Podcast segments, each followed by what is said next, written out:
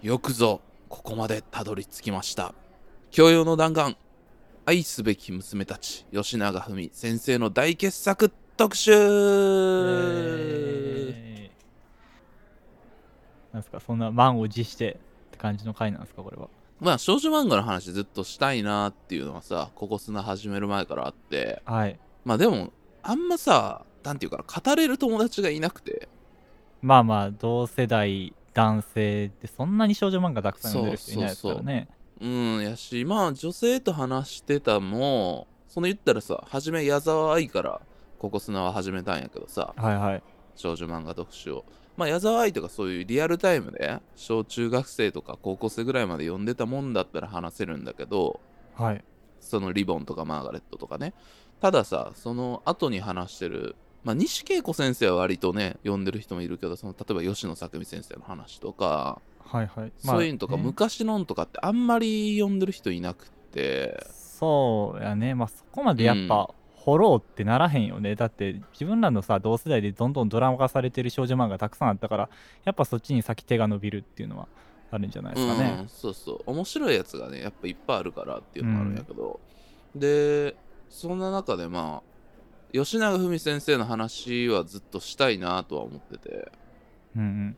まあ、ただ吉永文先生を語る前にはその少女漫画っていう土台の前提があってこういう人がこういう人がいてっていうんが分かってるとよりこの人がどれだけすごいかっていうのが分かるっていうのが俺の持論としてあったから。なるほどね。まあこれまでね、少女漫画特集毎回その一番最初にその作家のまあ漫画家さんのまあ生まれた時代とか同世代の漫画家とかのところかなり掘り下げて説明してますからね、そうそうそうそう。いうとこも含めてまあ吉永文先生がどれだけすごい人なのかっていうのを示すための布石だったうん、現代の、まあ、少年漫画家も含めて、まあ、全ての漫画の家の中で俺一番すごいと思ってるから吉永文先お生が、うん、それはすごいね。そう。僕が読んできた中ではねうんうん。自分の好みとか好きだなとか言うんだったらまたいろんな作品とかあるけどうん。まあ圧倒的にすごいみたいな。ああなこれはるほどね。吉永文しか書けないって思うしすごいいって思うっていう意味ではもう本当吉永文先生がダントツだなと思ってて。でまあこの間えっ、とまあ大奥ね男女逆転大奥っていうはいはい。タイトルでドラマとか映画とかなったけどが完結したっていうタイミングもあってこれから語られるだろうなと思ったからメディアで。ああもう吉永文先生の特集とかこれからもう組まれるやろうと思ったんで先そうそうそう。やっちゃうとこっちが。やっとかなあかんと思ってじゃあ今するしかないと思ってさ。なるほどでなるほど。まあ多くのタイミングで愛すべき娘たちもいまだにね新刊で買えるんだけどはいはい。多分書店とかでも展開されるだろうなと思って手に取りやすいタイミングだとも思うし。なるほどね。なるほど。というところで。続々と組まれていく特集の中に 多くではなく愛すべき娘たち特集。そう。まあ吉田文先生の中でもどれがいっぱい好きな作品あるんだけどはい。一番まあここ砂で喋ってきた話とか寺田と話すだったら一番これかなっていうのが愛すべき娘たちだったから。そうですね。うん。僕もまあ当然今回俺やるにあたって読んできたんですけどもおこれはちょっとここ砂で触れた内容だなみたいなのがやっぱり散りばめられてる感じなので、うん。そう思うよね。うんうんうん。と思ってそう読みやすいし一巻ものっていうのもあるしっていうところがあって雑感みたいなのに入っちゃうとさその内容の芯に触れずにねうんうん。本当にこれが2002年から3年とかに書かれてるんやけど、早いね。うん、この時にこういった傑作を残してる吉永文先生、まあ、当時30歳ぐらいかな、うん。俺と、うん同い年ぐらいにこんなものを作ってたんや。もう愕然とする。いやそうやな。なんかさなんかすごい下品な言い方かもしれんけどさ。これ今さ売り出した方がバズりそうな感じするね今。うん、いいと思うよね、うん。なんかもっとさそうやなみたいなこの共感の嵐みたいなすごいなったりとかさしそうな感じやねんな今の方が。でもそうそうそうでそう。もその2002年2003年にこれを読んでた人らはなんかやっぱちょっと先取りできてたんやろうなっていう羨ましさあるうん思うよねね。うんうんそうそうそうまあ、ちょっと後でもあると思うんですけどこの吉永文先生の作品僕も実はそのい実家にたくさんあったのであの紹介されるねこの後紹介される漫画とか実は何冊か読んだことあるんですけど結構ねあの結婚っていうのすごいワードとしていっぱい出てくるよね。出てくる出てくる。めちゃくちゃ出てくるから、うん、うんなんか多分僕らぐらいの年からもっと刺さり始める内容なんやろうなと思ってたんですけど。うん、そう。そうそう。ただなんていうかなそういう青年誌とかレディコミにあるようなちょっとさ、うん。大人だなっていう感覚そんなないよね。やっぱあくまで面白い漫画として読めるっていうところも吉永美先生の作品ってあってさ。ああそうね。うんううんん。なんかその漫画としての完成度まあその漫画日本の漫画っていうもののが作ってきたまあ最終形態って俺はよく言ってんけどたどり着いた先に吉永文がいるんじゃないのかなと思ってるんだけどね。なるほど。なんでそうぜひねこの放送を聞いて読んでほしいなというのがねまあいつも言ってるんですけど。あの初めいつも通り内容というか背景とか説明していってネタバレしますよっていうところはまたジングルで挟むので、はい。まあ、それまであの読んだことない人でもできる限り楽しんで聞けるようにあの構成しておりますのでこれから読むという人もね読んだことあるよっていう人もどちらもね楽しんで聞いていただければなと思います、はいよろしくお願いします。この番組「心の砂地」は音楽漫画映画日常生活に潜む違和感などなどさまざまな物事について探求し続ける教養バラエティです。私シャークくんです。はいそして私が寺田です。西武八木沢在住です。よろしくお願いします。ということで本日も始まります心の砂地。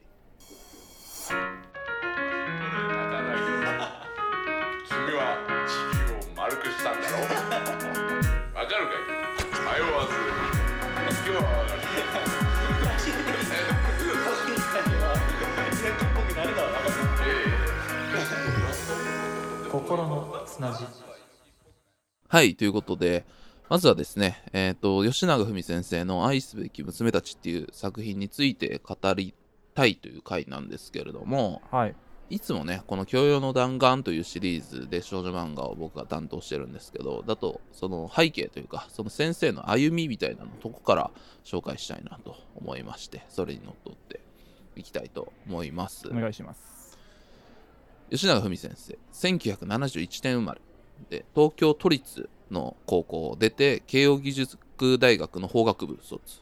同大学院法学部研究科中大というところが経歴で、えーとまあ、東京の人ですね、で、ね。うん、ペンネームの吉永文っていうのはその女優の吉永小百合さんとダン・フミさんから取っているという話らしいですね。同人誌を書かれてたんですけどもあの今もねまた書かれてるんですけどそういうところの出身の方で前ね西恵子先生の時にウイングスの話とかでちょっと甲賀ユンとかクランプが出てきてみたいな流れもあったんですけどもはい。第2世代吉永文先生が多分そういう同人的なとこから出てきた第2世代ぐらいの人たちではいはい。いわゆるコミケとかですごい人気の同人の人が商業誌に書いてまたさらに商業デビューして広がっていくっていう流れで、まあ、結構これは同人時代の話をするんと結構難しいとこなんだけどはいはい。あの周りと先生があの自分の本とかでもその辺りのこととかは喋ってくれてたりするので、はい。まあ、そこは商業に出回っている本に書いてあるっていうところでそこだけ話したいんですけどもその同人時代は、えっと、いわゆる「スラムダンクの同人誌を書いてたっていう、んんうんうんあそうなんですよ。半径ものの同人を書いてらっしゃったんですね、あそうそう二そうそう。次創作みたいなやつをそうそうそう。でそのいわゆるボーイズラブにつながる流れとして前、うん。話したのではそのジュネという短美雑誌があって短美という流れジュネというものの流れっていうのが、まあ、BL につながっているっていうところはちょっと話したと思うんだけど、はい。まあ、もう一つ流れとしてそういう同時二次創作の流れでボーイズラブみたいなのが書かれたっていうところがあってここはその混ざってはいるんだけど結構2つの違う流れがある。そうやね。全然短美系とは違うもんねその、まあ、いわゆるそのジャンプ漫画とかの二次創作。まあ今ものすごくやっぱそうそうそう力強いですけどそういうのも。また違うもんね。うん。一番初めがキャプテン翼があってはい。でまあ「セイント・セイヤ」とかあってで「スラムダンクとなると。でこの「スラムダンクのところで吉永文先生は書いてたって感じですねへえそうなんやそっちの流れの人なんやね、でもやっぱり。そうそうそう。でもあの対談集後でちょっと紹介しますけどとかではそのすごくいわゆるその24年組竹宮恵子先生大島由馬先生萩本先生とかのあたりはすごく読んでたっていう幼少期とかはね。あだからどっちもの幹もある感じの人なのよ。大体どっちかになるんだけどその同人から出てきた人って、ーまあそういう短美的なとこも読んでたんやちゃんと。そうそうそう。もうがっつり読んでてはい。って感じ。なんかでも周りは割とそのジャンプ読んでる子はそっちの少女漫画読まないみたいな感じだったらしいんだけど吉永文先生はどっちも読んでたって公言されてますね。うん。でまあそこの「スラムダンク同人出身の漫画家ってかなり実はいっぱいいてうん。でまあ寺田君に書いてある資料にはいくつか名前は載せてあるんだけど公言されているもう一人の人だけ紹介すると、海野千佳先生ね。なるほどね。まあハチクロとかもめちゃめちゃ有名な方ですけど。そうそう。今3月のライオンとか。で一時期はその吉永文先生とう海野千佳先生が2人サークルで横並びであのーいた時期とかもあったらしいですね。今考えたらすごいよね、それは。いやすごいよね。大物漫画家2人が。そうそうそうでその海野千佳先生もその名前のね海野千佳って名前もその、うん。同人誌の名前に海の近くの遊園地っていうまあやつがあってそっから流れで来てるらしい。ああなんかそれは聞いたことある。うん。うんそうそうそうっていうので。いまだね高値で取引されてるんですけどまあ僕どどれも持ってて。あ持ってるんですかシャークさん。うんも持ってますね まとめて出してくれたやつとかが後であったのね。ああなるほど。そこでうん。親切なんや、そうそうそうそう。まあそういうことよくあるんだけど同人で、はい。この「スラムダンク同人出身の天才2人海野近吉永文は、うん。もう初めからやっぱすごい。そのこの時代からもう吉永文先生は吉永文だし海野近はもう海野近の才能が爆発してるっていう。ああ同人の時点で、うん。同時の時点でもうすごいねやっぱり。なるほどね。まあ僕もそういう 言ってしまったらその二次創作みたいなやつ読まなくはないんですけどあの、うん。すごいですよねああいうのって普通に。めちゃめちゃ面白いのあるじゃないでうんすか、面白いの多い全然。うん。なんかねそのまあやっぱ同人なんでそういう権利関係の話はね多少あるとは思うんですけどまあやっぱりものすごい才能のある方たちはいらっしゃることは確かですよねああいう世界ってね。うん。今やもう全然そういった同人活動してる人をフックアップするのは全然当たり前になってきてるんだけどもうんうん。まあそう。いうところで出てきた天才の一人っていう、まあ、結構なんか俺の中ではそういう叩き上げ感があるっていう感じもするかな。そうやね。なんかこう野生で戦ってきた感じが。そうそうそうそうそうそう、んするよね。っていう感じもしていて、はいはい。そうまああとは他もねあの少女漫画ですごいあの売れっ子の漫画になった人とかも書いてたりとかあいろいろいるんですけども。はい。っていう、まあ、出自としてはそういうところで、で、えっと、その後は、えっと、まずは、あの、いわゆるボーイズラブっていう言葉が、そのあたりぐらいからも出てきているので、そういったいわゆるボーイズラブ雑誌みたいなところから、ボーイズラブの作品でデビューするっていうところで、94年の花音というですね、今もありますけども、雑誌に月とサンダルという作品で商業デビューっていうのが吉永文先生の初期のキャリアでございますね。はいえっと、まあそういった風に商業デビューするんですけども、同い年の71年の方で、でこの人やるか、あの、どっちにしようかなって悩んで吉永文先生にしたんだけど、はい。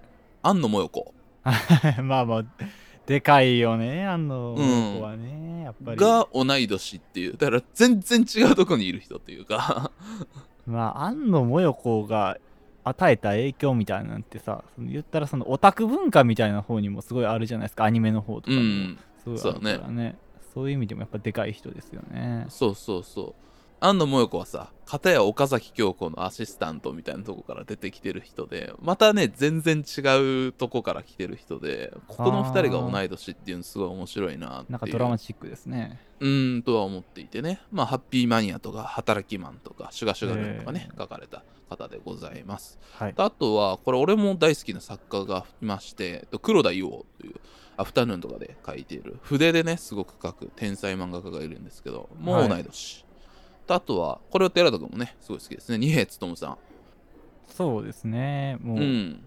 まあ結構高校の頃とかいっぱい読んでましたね。うん。とか、えっと、ブラムとかね。あとはシドニアの騎士で今はみんな知ってんのかな、そうね。まあこれ結構最近だったんでね、うん、はい。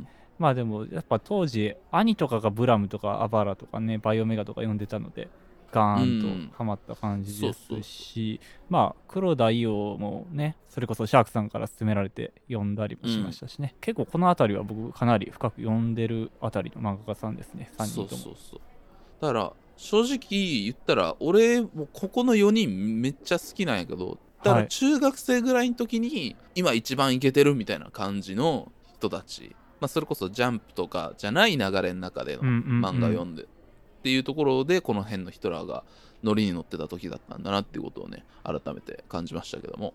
え20歳年上なんでね。僕からすると他の人で言うとあとダメンズウォーカーの倉田真由美さんとかえはいはい。あとは方針演技書いた藤崎優さんとかうん。あとねケロロ軍曹書いた吉崎先生とかとかも石一緒先生ね。ケロロ軍曹好きやったんですよね、僕。そうそうそう。いやケロロ軍曹もそのどっちかというとそのオタクっぽい感じの流れでも同じよ横で読んでるやつらはいたなっていう。俺読んでなかったんだけどうん。そうそうっていうとこがあってあまあまあまあこの辺の世代の人らだなっていうところですね。なんなんやろその20個上なんですけど僕らがかなり触れてる漫画ですよねこの辺りうん。不思議とね波長が合うんですかね。うん。っていう人たちが同い年でいらっしゃいます。で、えーっとですね、次に吉永文先生の、えっと、作品集というか、えーっと初期から中期、後期という感じで話していきたいなと思います。お届けします。心の砂地を汲み解いてこの西東京の暮らしを最寄りへバラス東京が素晴らしいでも故郷は証のサイン場所しないで演歌所生活するには不便でしょ。僕らは天使なんかじゃないだから全員参加じゃないならやれない西武八木沢できていく覚悟さ。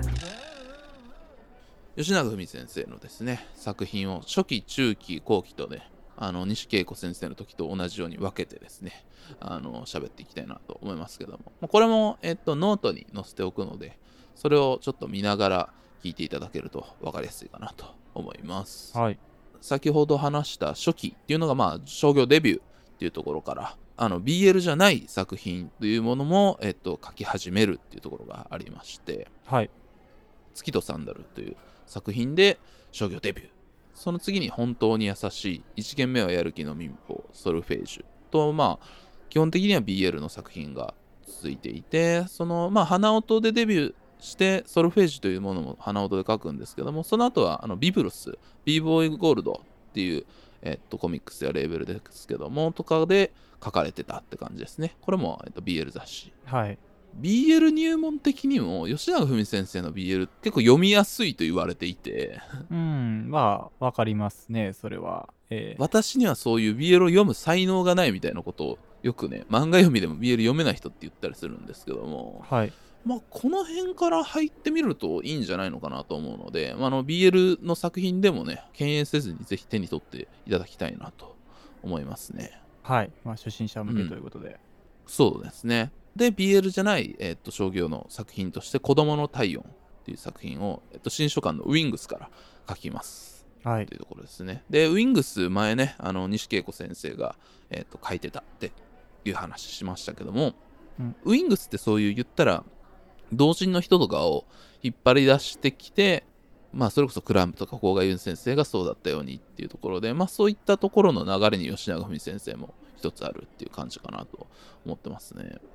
なるほど、ね、で、なんかその吉永文先生が対談集で、あの人とここだけのおしゃべりっていう本を出してるんですけども、そこでも、その私がウィングスで書きたいと思っていた動機の一つで、こういうものを書きたい。でも BL じゃ書けないっていう時にウィングスだと書けるというのがあってっていうふうに話していて、まあだから BL じゃない、ちょうどいいところにウィングスがあったっていう感じみたいですね。うーんなるほど。はいはいはいまあ、この子供の体温。これも、えっと、親子の話をしていたりとか、まあ、このジャンルは結構いろんな、ソルフェージュは、まあ、先生と生徒とかを書いてたりとか、1件目はやる気の民法、はい。あの吉永文先生が慶応の法学部だったっていうのもあって明らかにそのそこのの話をしてるっていうか慶応の民法って入ってるのに法律のゼミでどうのこうのっていう。なんかこれちょっとねあの子は貴族っぽいんだよな。なんかそのずっと小学校から上がってきたやつらしかいないゼミにポンって入ってきた子がいてみたいな話でもあって、うん。山内まり子は絶対好きだと思うんだよな吉永文が。あうんとは思ーってるんですけどね。まあでもやっぱ読んでる人がそもそもめっちゃ多いんじゃないですか？あ。まあね。うん。多く600万部とかですからね。もっと売れていいとは思うんですけどね。ね。いやさっきも言ったんですけどね。本当にあの まあ僕も今この台本にねあのいっぱい書いてあるんですけど大体うん。実家で見てるんですよね、表紙とか。ああは、そうなんや、うん、うん。読んだのは数冊なんですけど。そうそうそう。えーっとその後ねえーっとまだ初期で言ってない作品で言うと「愛とは夜に気づくもの」まあ、これもはい BL、で、まあ、これ文庫になった時に羊の文在っていうのになってるんですけどこれ初めてかな歴史ものというかそのヨーロッパのフランス革命の時の話。を書いてますね。これもめちゃめちゃ面白い。で、ここの辺からやっぱストーリーテラーとしての才能がもう完璧にあの開花してるって感じがするかな。そうなんや。初期の時点で。へ彼は花園で夢を見るっていう作品もえっと子供の太陽の次に書いててこれもちょっとファンタジーというか多分ヨーロッパの国を書いてるんだけどもっていうのこれもめちゃめちゃ面白いですね、うん。一巻ものなんだけどもなんていうかほんとねちょっとおとぎ話みたいな感じで語られてるような感じもあってうん、すごく面白い。これはね、非常に24年組っぽい。あの、少女漫画の、その70年代組の人とかが書いてそうな短編っぽいなっていう感じがするかあなーじゃあそういうところを意識したのも書けちゃう、うんって、感じもうある。そうですね。っていうところでジャンルがいろいろあります。っていうのが、まあ、初期ですね。まあ、いわゆる、あの、BL を主に書いていた時期。で、はい。中期というのがですね、えっ、と、西洋骨董洋菓子店、えっ、と、ドラマでアンティークという風に、ね、なりましたけど、タッキーとか出てた、えっ、と、ドラマですね、が連載されるっていうことから、ちょっとモードが変わるかなっていう感じがしていはい。ます。まあ、これはうん。僕もシャークさんにあのいただいたんでね読みましたけども、でも確かにめっちゃ面白いしなんかさっきちょうど言ってた本当に少女漫画でも BL でもないラインなんですよこれ。めちゃくちゃ。あそうそうそうそうでウィングスでしょこれ。だからすごいそれ納得できるなってうん。思いましたね、この感じって確かにこれどこで連載されてんのっていう感じやねんような雰囲気。でまあそういうキャラクターの関係性萌えみたいなところも正直ある中でストーリーがそもそもめっちゃ面白いしうん。ケーキとかのね知識とかの詰め込み方もすごいしっていうまあ本当にすごい作品だなって感じではあったんですけど。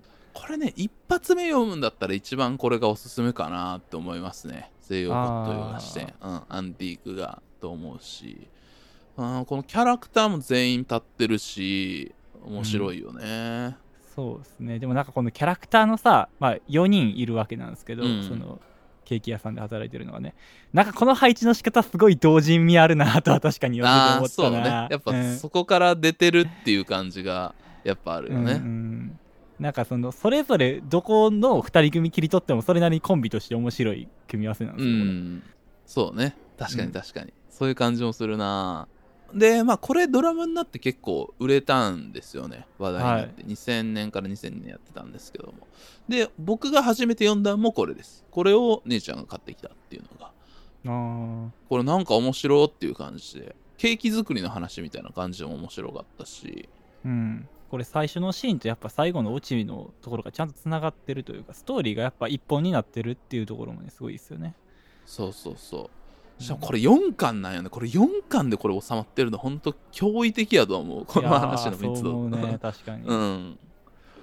確かにな。で、あとやっぱ、小野というね、魔性のゲイのキャラクターがいるんですけど、はい がやっぱね、いい味出してるんですよね。小野、この漫画を読むとすごい小野のことをすごく考えるっていう。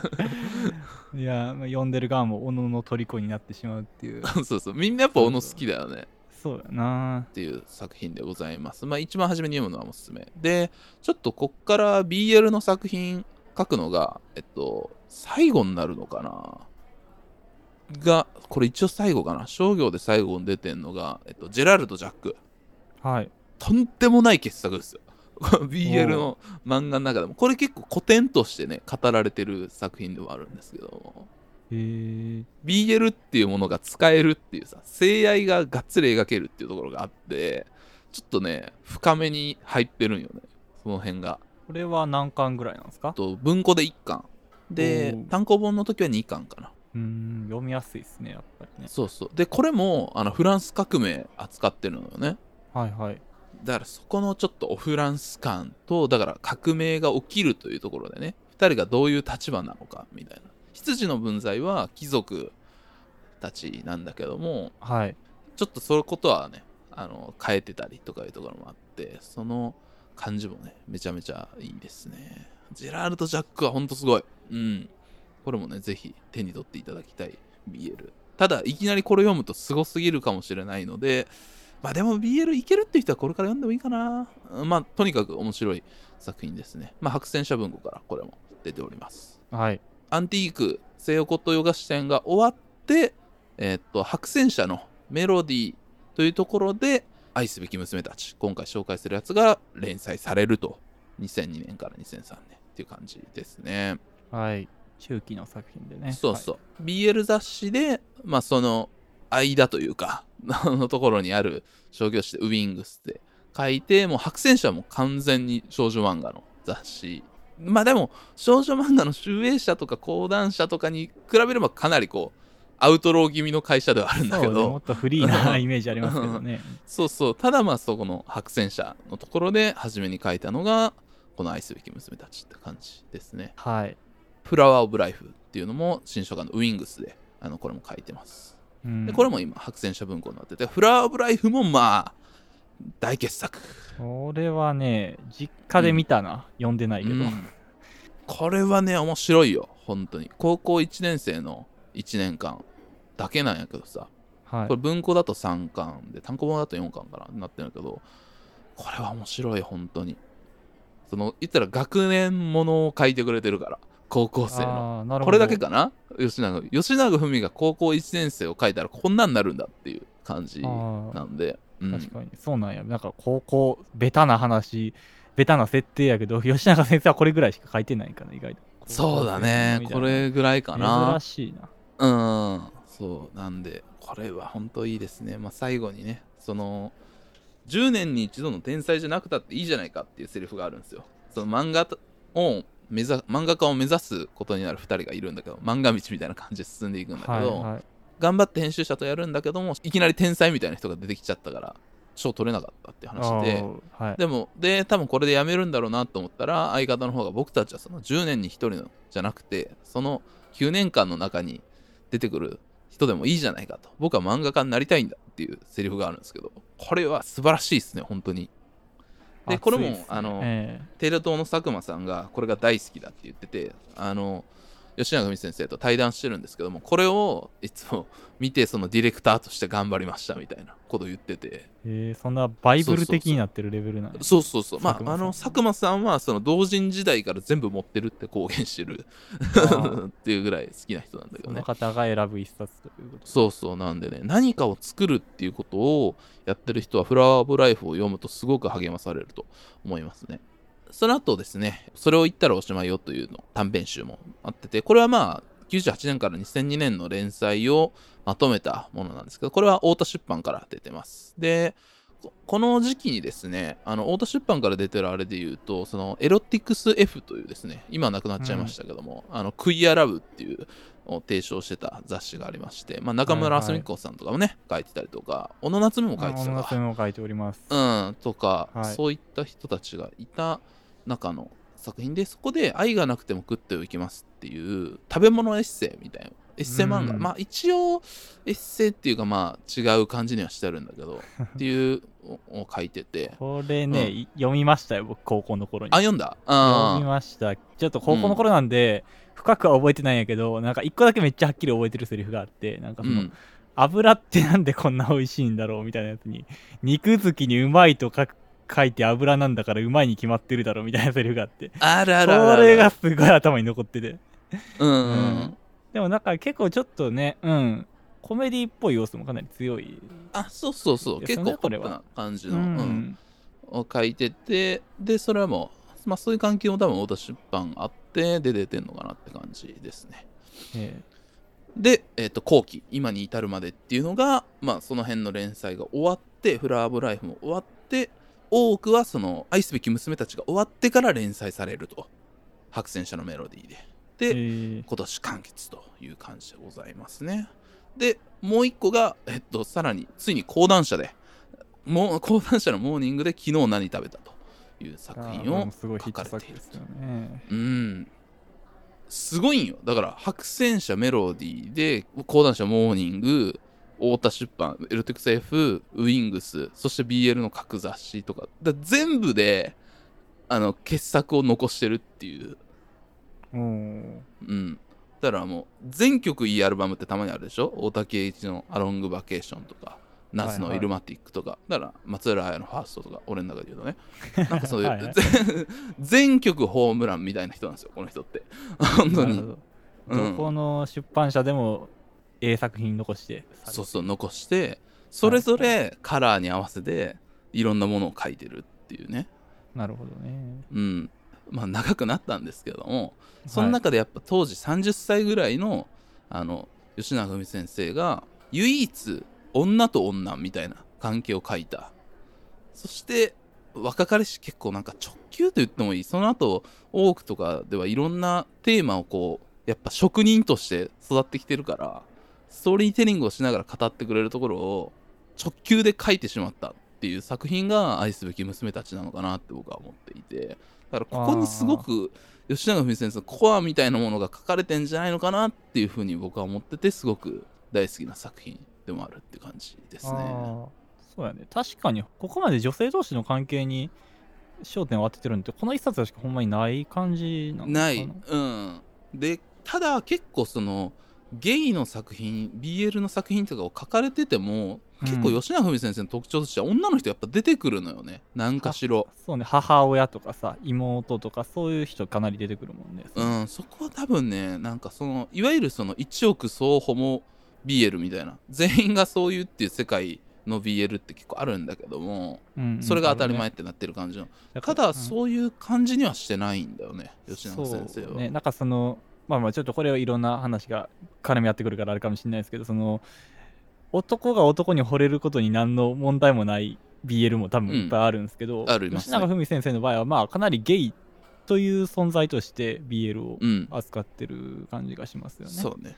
割とそれこそリアル、リアリスティックというかっていう感じにまあ、そうね。昨日何食べたとかまさにそういう感じあは本当そうだね。ですうん、現代日本のっていう感じに落としてるしあと BL だとその俺はゲイじゃないけどお前が好きなんだっていう表現あの、うん一部あるんでそういう感じのやつ書いてるかな。そうね、うん。僕そういうのはかなり好きです。そう今ね少なくなったよね。そういう感じ少なくなったなまあでもうん特にやっぱりね今の同人とかってそういうさっきも言ったけど男性が男性に惚れることに違和感がない世界みたいなのがうん。強いから、もう BL ってそもそもそういうジャンルっていう印象が強いんだけど、うん。そうそう。そうそうまあ多分まだまだ吉永文先生が書いた時はそう今ほど認知がなかったし、はい。なんかそういったも感じで書いてるっていうところもあるのかなっていうのを思ってますね。そうですね。うん。とあのちょいちょい紹介してますけどもこの吉永文対談集「あの人とここだけのしゃべり」っていう、えっと、山田ナイツ先生とかあと三浦紫音さんとか、まあ、海野千佳さん志村貴子さん萩尾本さん小高和うんさん、そうそうたる方が、そうはい。そうたるメンバーと対談してるけどこれも全部面白いんであの喋りもマジで達者な方なんだなっていう。いやーでしょうね、ええ。うん、これもおすすめです。あのどういう人なんかって知らなくても話してることだけでもめちゃめちゃ面白いと思うのでこれもおすすめの本でございます。はい。ということでですね相変わらず前置きが非常に長くなったんですけれども次のパートで、えっと、愛すべき娘たちの、まあ、ちょっとネタバレも含むここがすごいっていうところを喋っていきたいなと思いますチクチクつったつったつったここすんな。つったヤギサワつったつったここすんな。ヤギサワここすんな。つったつよ。はい、ということで、吉永文先生の作品、まあいろいろここがすごい、そして愛すべき娘たちのここがすごい。っていうところを、ここからはですね、ネタバレありで話すんですけども、一巻の漫画なんで、ある程度めっちゃ味噌みたいなところは読んでください。っていう感じで、ちょっとぼかして話しますので、まあ聞いた後読んでもいいように頑張って話したと思います。ちょうど A さじ加減を目指してね。ええさじ加減で、まあ、はい。とにかく読んでくれっていうのが 一回やしねあの電子書籍化もしてるしとにかく読んでくれと今すぐ読んでくれっていうのことは伝えたいんですけども、はいまあ聞いてからね読んでも面白いと思いますはい。で僕が思う吉永文作品の特徴というのがねその独特の時間感覚緩急の目をっていうところがやっぱあると思っていて、はい。うん、なんかねそのまあ少女漫画少年漫画に比べたら少女漫画読めないっていう人が多いのがそのコマ間の時間の流れが少年漫画よりこう緩急がつけられてることが多いっていうかああ。このコマで何が映ってるのかわからないっていうところあったりすると思うんだけど結構時間を大きく飛ばしたりとかするので、いきなりねしかもそれがページ開いて飛んでるとかだったらまだ分かりやすいんだけども、うんうんその全然コマとコマの間でポンポンポンって飛ばすからなんかどういうことを読んでるんだっていうところが分かんなかったりすると思うんだけどもここが吉永文先生はすごくうまくてはいはい。吉永文先生の作品について話すとあのセリフいいよねっていうのがバッチリかぶるんよね大体。そこってやっぱここが味噌だぞっていう風な緩急をしっかりみんな同じようにつけられてるように多分読んでるっていうか。まあ、うん。それは何やろ。物語以上にその漫画のコマとか構成のテクニックみたいな要素かな。だと思うのね、はい。うん、でそれが多分その読める人ならしっかりこう伝わるようにしてあるんじゃないのかなっていうところがあって、まあ、そこの緩急を結構味わっていただきたいなと思います。これはもう結構絵を刺さないとなかなか喋るだけで伝えきれないんだけど、まあ、そういうのを感じることが はい。できるのかなとまあ、思います、要するに読めということですね。はい。うん要するにあのまあまあ時間のね緩急を味わいながら読んでくれ。はい。とあともう一個はやはりそのセリフの鋭さ。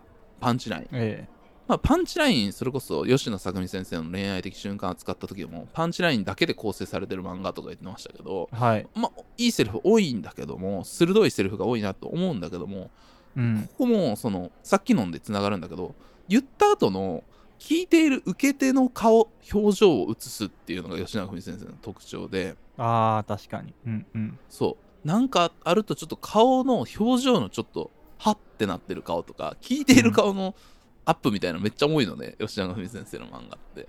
確かにね。なんかこう聞き手側のその言葉を受け取った後の表情まで結構ちゃんと細さいて書いてあるなって。そうそうそ思うね。うなんかやっぱそこは人間と人間の関係性を描くっていうところで必要なのかなっていうところもあるしただそのなんていうかな。それこそ漫画とか表現行為ってガーンってかますっていうところににやっぱ懸念があっていいなって思うんだけども吉永先生はその、これはねなんかこの読者にこうそれを受ける時間を作ってくれてると思ってるのね。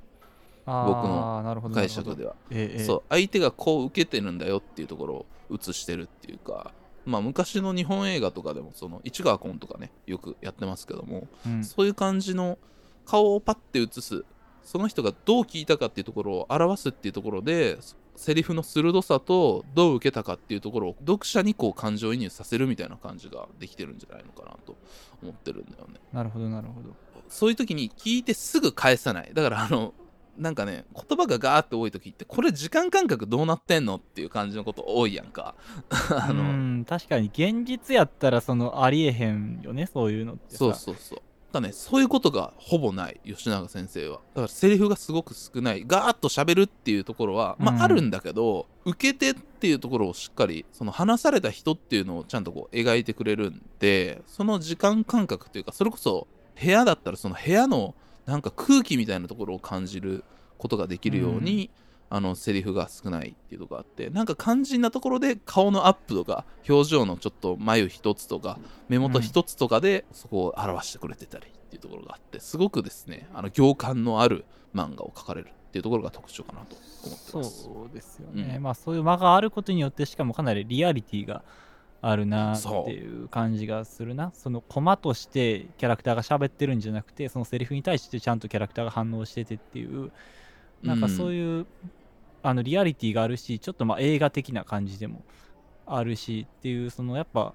コマでそれだけの間が表現されてるっていうのは確かによくよく考えたらす。ごい話かもしれないですね。ちょっと見落としがちなテクニックかもしれないうん。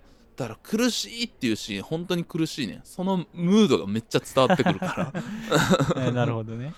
うんっていう感じがしていてなんかまあ映画とかでこう長回しでずっとぐーっと回すみたいな感じで絵なんだけどすごく立体的にこうさ時間を感じさせられてるっていう、うん、漫画を描かれるのが特徴かなと思ってますね。はい。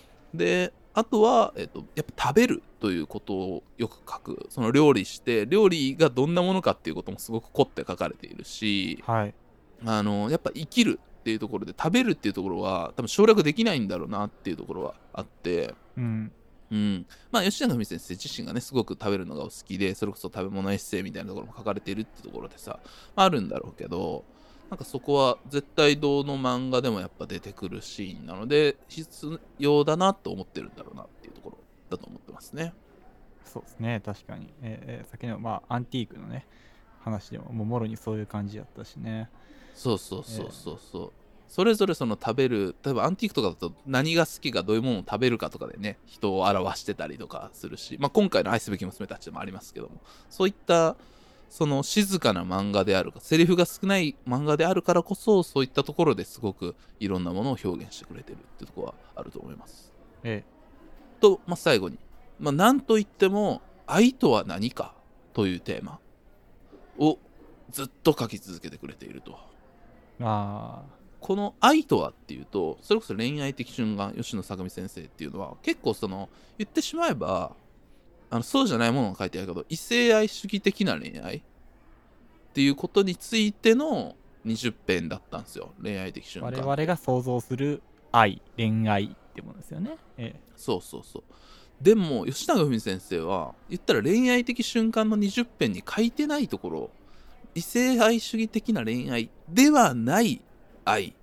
恋愛ではない愛。っていうところについてずっと書き続けてるっていうところがあって。やっとねあの大奥でそういった異性愛主義的な恋愛っていうのもがっつり書かれるからまあ大奥はもう全部入ってるからマジでやばいっていうのがあるんやけど。あそこまで入っちゃうんだっていうところがまあすごかったんだけどね。えはい。まあ、ただ、まあ、そういったではない愛ね異性愛主義的な恋愛ではない愛っていうところが書かれるっていうところはやっぱりその社会の壁であるとか家族の壁であるとかジェンダーの壁であるとかやっぱいわゆるその不完全な仕組みたちについてにの中で起こっている愛みたいなことをやっぱ書いてるってところが特徴かなと思っているんですよ僕はね。なんかいわゆるその恋愛の一番美味しい部分って言ったらちょっと違うかもしれないけどそのもうラブラブで幸せだっていう瞬間ってあんまり出てこないような気がすごくするんですよね。うんだからそういうのってやっぱさっきもそれこそ本当に天使なんかじゃないとかもそうやったけどそういうとこってまあやっぱ少女漫画ってまあ一応描くじゃないですか。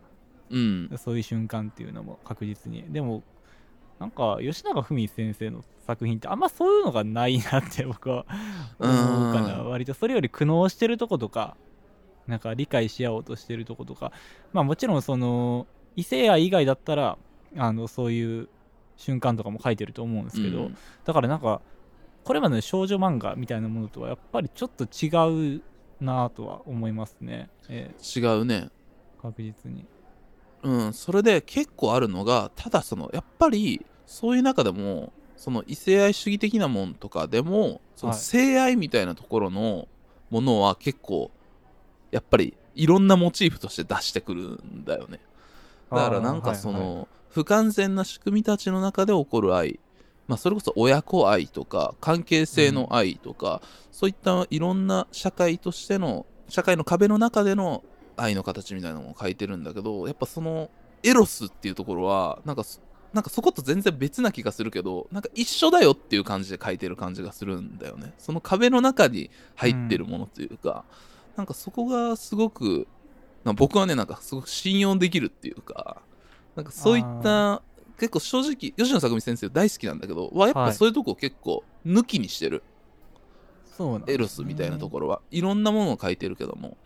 なんかそこが僕はすごく誠実であそうだよね。そうあるもんだよねっていうところはを書いてくれてるからすごく響く感じがするかな。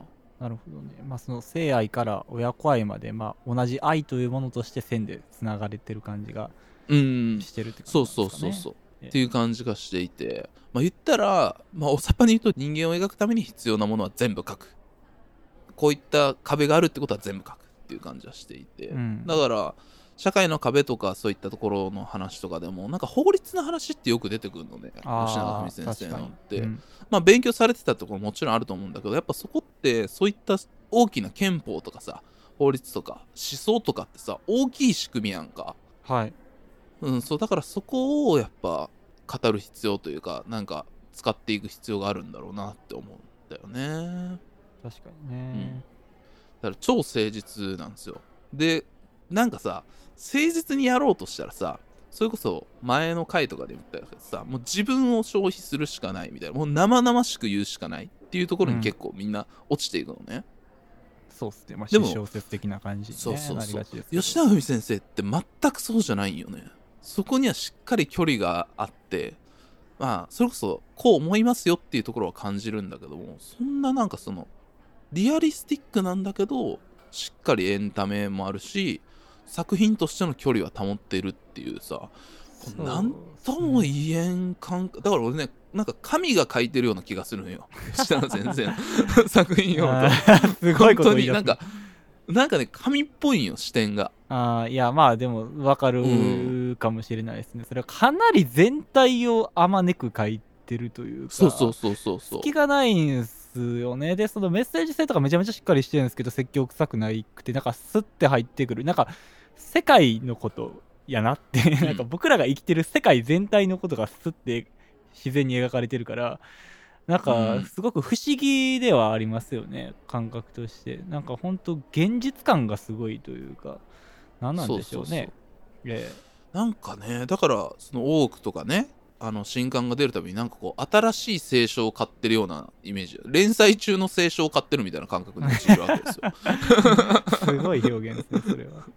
なんかねっていいなんかいいうまく言い表せへんねんな。でもそういう感じがしてるっていうとこは思っていてうんでその王の元ネタになったるその聖書みたいなただその若かりしね30歳ぐらいの吉永美先生が全力で投げた直球っていうのがやっぱこの愛すべき娘たちだと思うんですよねはいうん。ではですね、えーっと、次のパートで愛すべき娘たちの内容に触れながら、ここがすごいということを最後に語っていきたいなと思います。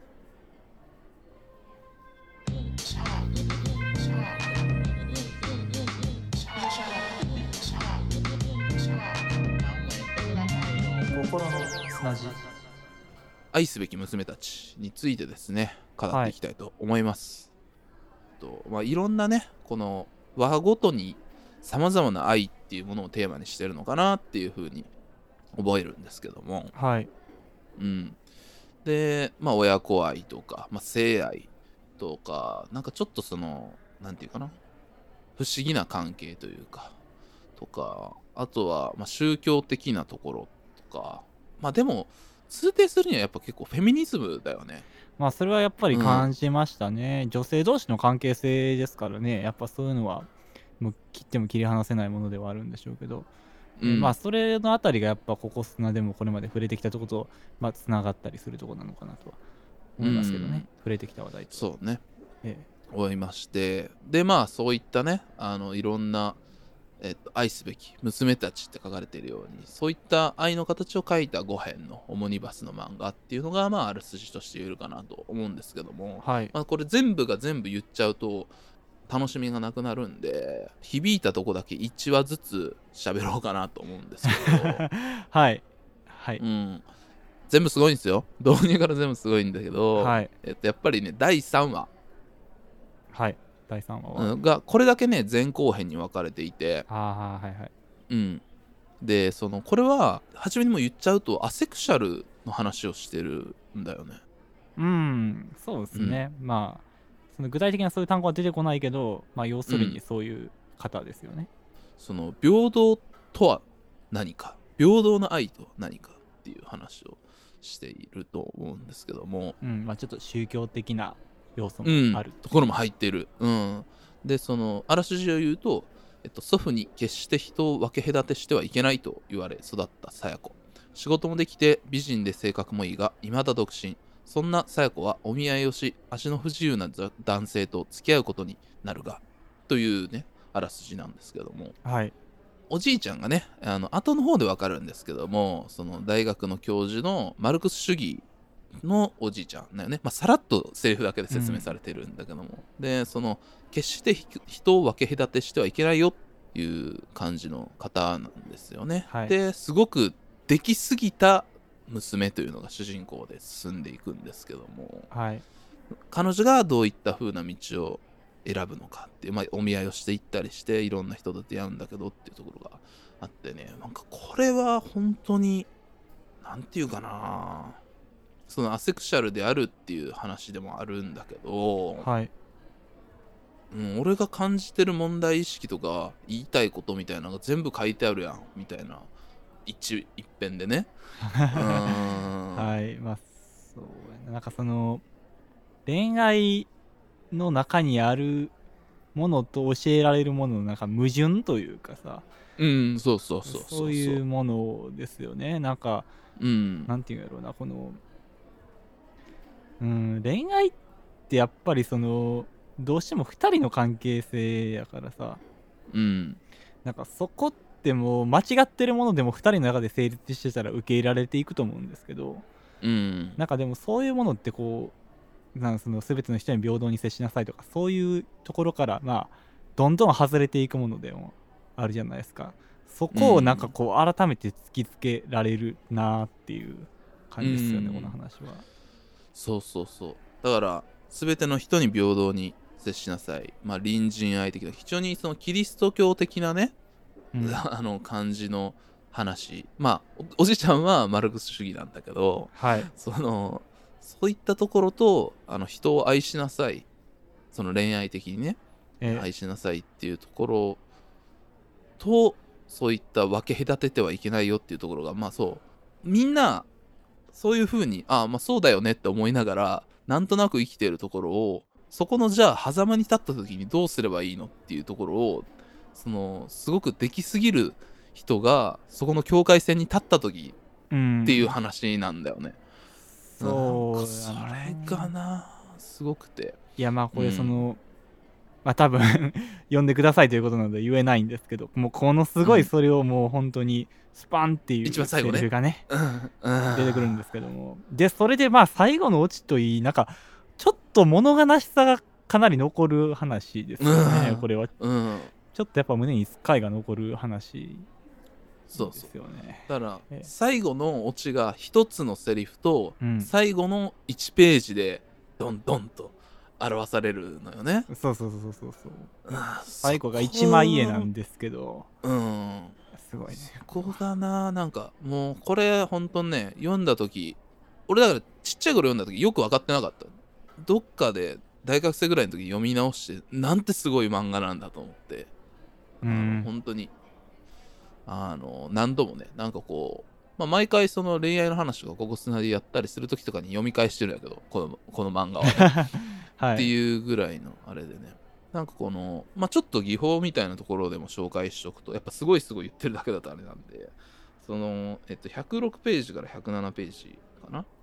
その足の不自由な、えっと、男性と出会った時にそのいわゆるちょっと恋愛的瞬間的なねうん。あの一緒にご飯を食べてあの顔を見合わせるっていうすごく静かなあの映画っぽいいいカットが書かれてるんですけどね。ええそうですね。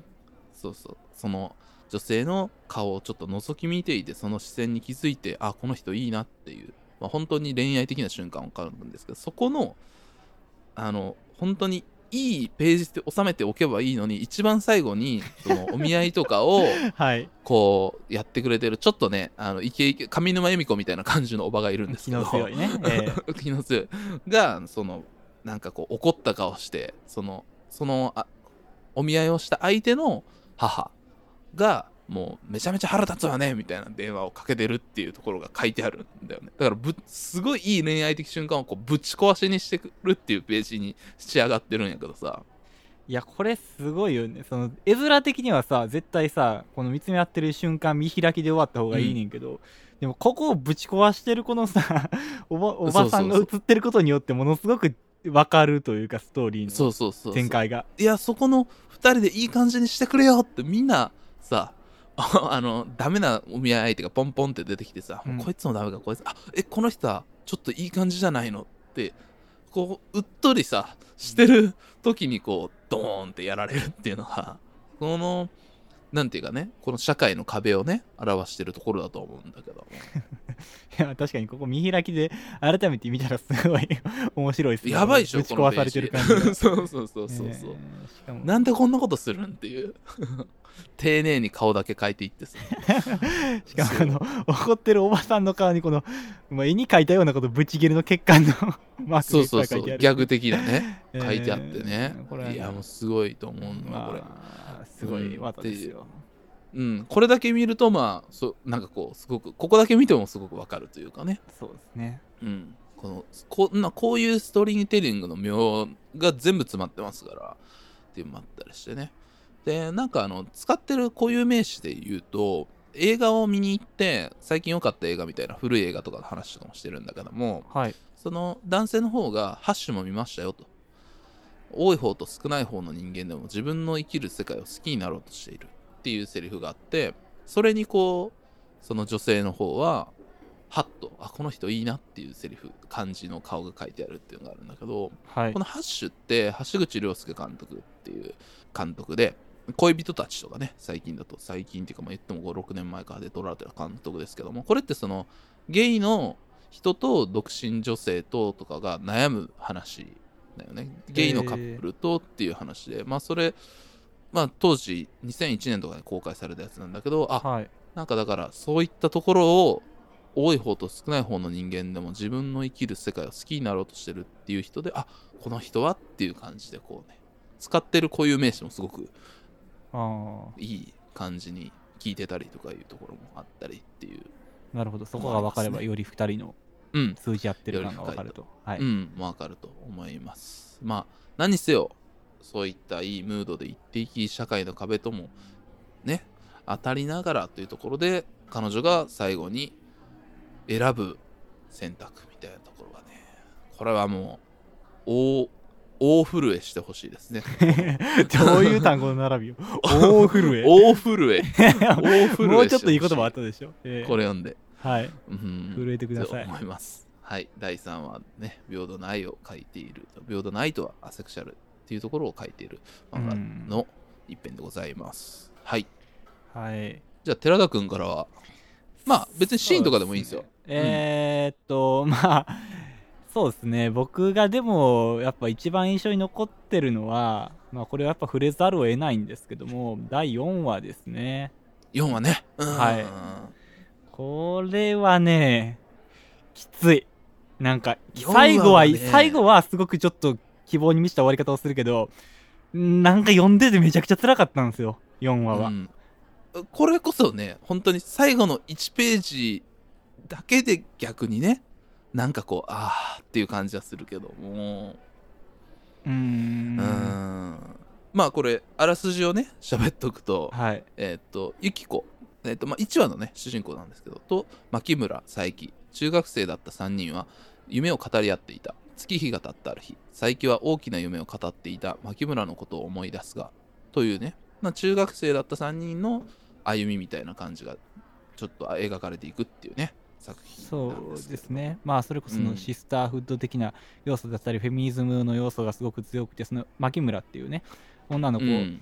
と,、えーとまあ、そのさっき主人公の、まあ、主人公準主人公みたいなユキコと,、まあまあえー、と3人でねこの女の子が中学生ぐらいかな、うん。で話してるシーンが最初に描かれててそこでこの牧村っていう女の子が、まあ、民間企業で女性が働きづらい民間企業で私は働くっていうその方が頑張った方が後々働く女の人たちのためになるからっていうことを言うんですよね。まあものすごい、ね。はい。これが2001年とか2年に出てるんかって話なんですけどそれでまあそこからかなり時間の経過がね早く描写されていってこの牧村っていう子がどんな風になっていくかっていうのがどんどんうん。描かれていくんですけども。そうね。だからうん。なんかちょっと言ったらそういうなんていうかなそのパンクとかのライオットガール的な感じ、うん。ちょっと戦うぞみたいな感じの子だったあの牧村がっていう感じの話でね。そうなんですよね。ででまあその佐伯って女の子はですねやっぱ牧村のそのセリフにがずっと心の中であってあるって頑張ろうとね自分も頑張っる、てる女の子やねんけど、でも牧村はまたちょっと全然違う方向にどんどんですけどまあさあ最後のオチがどうなるかっていうとってところがまたうんそう。綺麗に収まる収まる綺麗にっていうかもうなんていうんやろこれは。すごい終わり方やわ。うん、これは。そうそうそう。ちょっと読んでほしいんですけどねね。本当に。それしか言えないんですけど。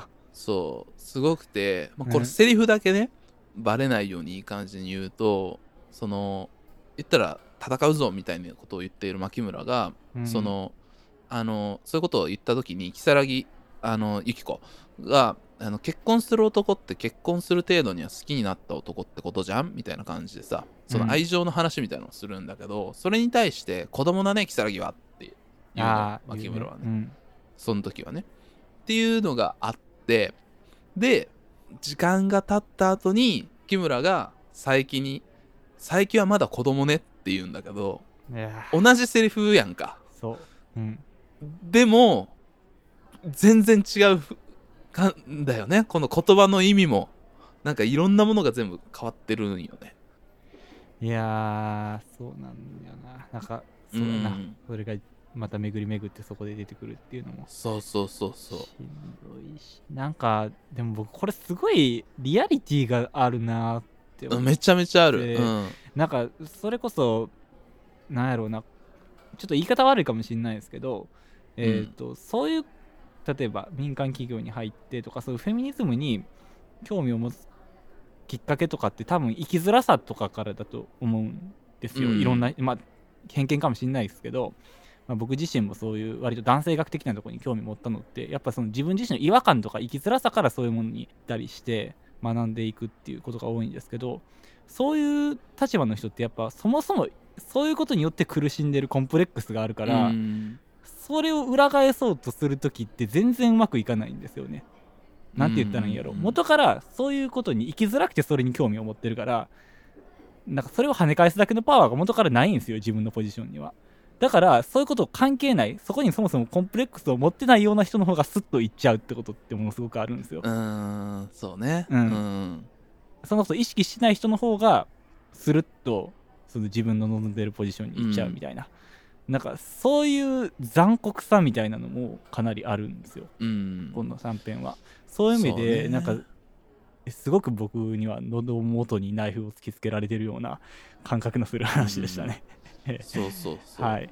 あとやっぱその前もさなんか指原仕草とかさ いうシーンとか なんか社会のシステムに回収されてしまう。何かすごくそれこそ戦うっていうことができる賢い人が結局はすごく社会のシステムに収集してしまうみたいなうん。ことって前も喋ったんだけどなんかそういったところをこう残酷にさ書いてるっていうところはあると思うし。そうですようねん。なんかそうすごくなんていうかな。本当にこれ2002年に書かれたなって、まあ、何回も言うんだけど。うんうん。っていうぐらい、うん。まあ、これ時間の経過がすごくスッスって書かれてるけどさ普通にそうそうそう。一本の映画にできるよね。うん、これもできると思いますうんねぐ。らいの厚みのある話ですねこれは。はい。働くっていうことも書いてるよねこれは言ってしまえばね。うんそうですね、うん。まあなんかすごく大雑把な言い方かもしれないけどその女性の一生みたいな感じがかなりあるね。うーんそうなんだよな。なんかそのなんていうかな理想と挫折ものっていうところでもやっぱ読めるし、うん。うんなんかその横にいる才能とかさうん。環境の違い、うん、ああそうね。そういう家庭の話もあ出てくるからねこれはね。そうそうそう。格差みたいなところ、うん。貧困っていうところも入ってるしさ、うん。なんかそこの残酷さ。でもさそれってあることやんかあるどこまでもね。うん。うん、なんかそこをこうそうね。このストーリーテリングで見させられるとさこう息できんくなるっていうかさ。そうやな。まあ そのやっぱ読んでる側が。そう、うんまあ出だしのそのやっぱ学生っていうあの頃は平等に夢を語ってたのに、それがだんだん。外れていくみたいなところがすごくねあるね。僕らは位置について 一列でスタートを切ったっていう。うん。プロフェッショナルですか？ええ。はい、そうそう。まあみたいなさ。はい、とな一列でスタートを切ったはずなのになっていう。うん。なんかそこがな、まあ、ちょっと辛い話ではあるけどでもやっぱ僕はこういうのが一番刺さったかなといういやわ話でかるわかるございます、はい。いやしなんかさこのなんていうかこの、まあ、ストーリーテリングの話で言うとさちょろっとしたセリフまあこれ分かりやすく書いてくれてるからさはい。あの少ないセリフの中でちょろっとしたあるセリフに気づくっていうやつがあるでしょ、うんうんありますね、うん後で。とかこのなんかなんかこうあんまこの言い方好きじゃないけど伏線の張り方と回収というかさなんかこう、うん、なんかそこの妙がな。なんかこの伏線っていうかさこれって本当に子供の頃あの友達が言ってたああいうセリフって大人になって考えたらあああいう家庭の事情やったんやみたいなってこと実はあるじゃないですか。だからなんかそういうなんか伏線張ったったで感みたいなのなくてただただリアルなんですよねこれ後から気づくっていう描写がさ、そうやねんな。そこがすごい。なんかねこれ読んだらね僕の話するとあの思い出したことで言うと、はい。家でクリスマスケーキ食べないって言ってる子がいてね小学生の時に。はいはい。でなんかそう普通にまあしてるんだけどもなんかすごいねその小12とかやったからえなんでなんでみたいな感じでさすげえ生やし立てたうん。なんか変なの？みたいな感じで思ってて。はいはい。でなんかそれでだんだんさふと大人になった時にうん。長いこと会ってなかったんだけどそこの家が、まあ、新興宗教のお家だったのね。だからそういったそのキリスト教的ななんていうかな、うん。お祝い事をしないっていうことだったみたいで。はでそういえば彼がなんかいろいろ言っていたこととかややっていたことってあそういうことだったんだなってふとね、大人になって分かったことがあってね。辻褄が合ってくるっていうね。うん、っていうこととか思い出したね。あるなあ、そうなんですよねうん。だからそういう感覚ってあんまり描写とか言語化されへんけど、まあ、こういうふうにさらっとやっぱある、書かれてるっていうのがうん。すごいですよね、やっぱり。と思いますね、はい。うん。まあ皆川優馬っていうところなんで、まあ、3話4話はそういった話でございますっていうところが、はい、あのねすごいところでありますので ぜひともね読んでくださいっていうところとそうあと一番大きな幹として1話と最終話があるんだけど、うん、そこの、まあ、最終話の最後のセリフ、うん、っていうところは いや、まあ、そりゃそうっすよ。僕もここはやっぱ言いたかったっすよ。ええ、うん、でもまあ言わんとこかそうっすね。いやー、まあ、それこそここも、そのね、最初に言ってた受け手の表情を書くうんところが存分にいいシーンなんですけど。はい。うんまあこれは1話と最終話はいわゆる親子の関係というものをねうん描いてるっていうところで、なんか俺親子愛苦手やって言うやんかよく。うん、そうね。でもねこれはすごい好きなのよ。で 改めて考えて分かったけどはい。やっぱそれこそ無条件家族っていうものの無条件な愛みたいなものが嫌なんだと思うのねああ、なるほどね。こうん。の家族だから愛しますっていう、そうそうそうそう。その、まあ、そこに理由がないですからね、家族ってそいうそう理由がなく描かれてることとかがあって、ええ。なんかそれがすごく嫌だなとか思って。ただ例えば俺是枝さんのさ映画とかは結構好きだったんだけどなんでだろうと思ったら多分是枝さんとかまあ近いような描き方をしてる。なぜこういう風にな家族なのかとかそういったところを描いてるところもあると思うんだけどもこの吉永文先生の漫画もまあ血がつながった家族なんだけどもそこの親子愛ってなんだっていうところ。で彼女たちがなどのようにでき生きてきたのかっていうところをすごく追っている話でこれは本当に素晴らしいです。しか言すごいもん語るには素晴らしいですしか言いようがなくなってしまうっていうのが、うん。まあ、しかもこのネタバレせえへんように言葉を選んでるからもうふわっとしたことしか言えんくなってきてるっていう。うん。まあでもさ、本当にここ砂聞いてくれてる人だと、まあそれこそ親子の話、社会の構図の話、はい。ジェンダーの話、まあ性愛とそういう関係の話、人間関係の話、はい。うん。で、ルッキズムの話。そうね。はい、まうん。あ、最終話とかもそうですよ、え。とか、あの、そういう社会の構造とどういう風に生きていくのかっていうところを直球でね、書いてる人なんで、あの、あ、答えありましたって感じ。なんか、えそうですね。僕らは毎回これからまあ考え続けていきたいですね。って言ってるけど。生徒が。言ったけど、あ、やばい、この作品でちょっとある程度のヒントみたいなのと、うん。こなんかこう、まあ道しるべみたいなの書いてる人、おったーみたいな 感じがあってさ。そう。あのまあ、僕らがね、あの、その、ギャグでね、こういう風に言ってますけど、喋ることももちろんね、意味があると思ってるんだけども、はい。この本を読むことで、より、なんていうかな、全然違う角度で映してくれているし、それこそすごく励まされるんだよな、この漫画を読むと。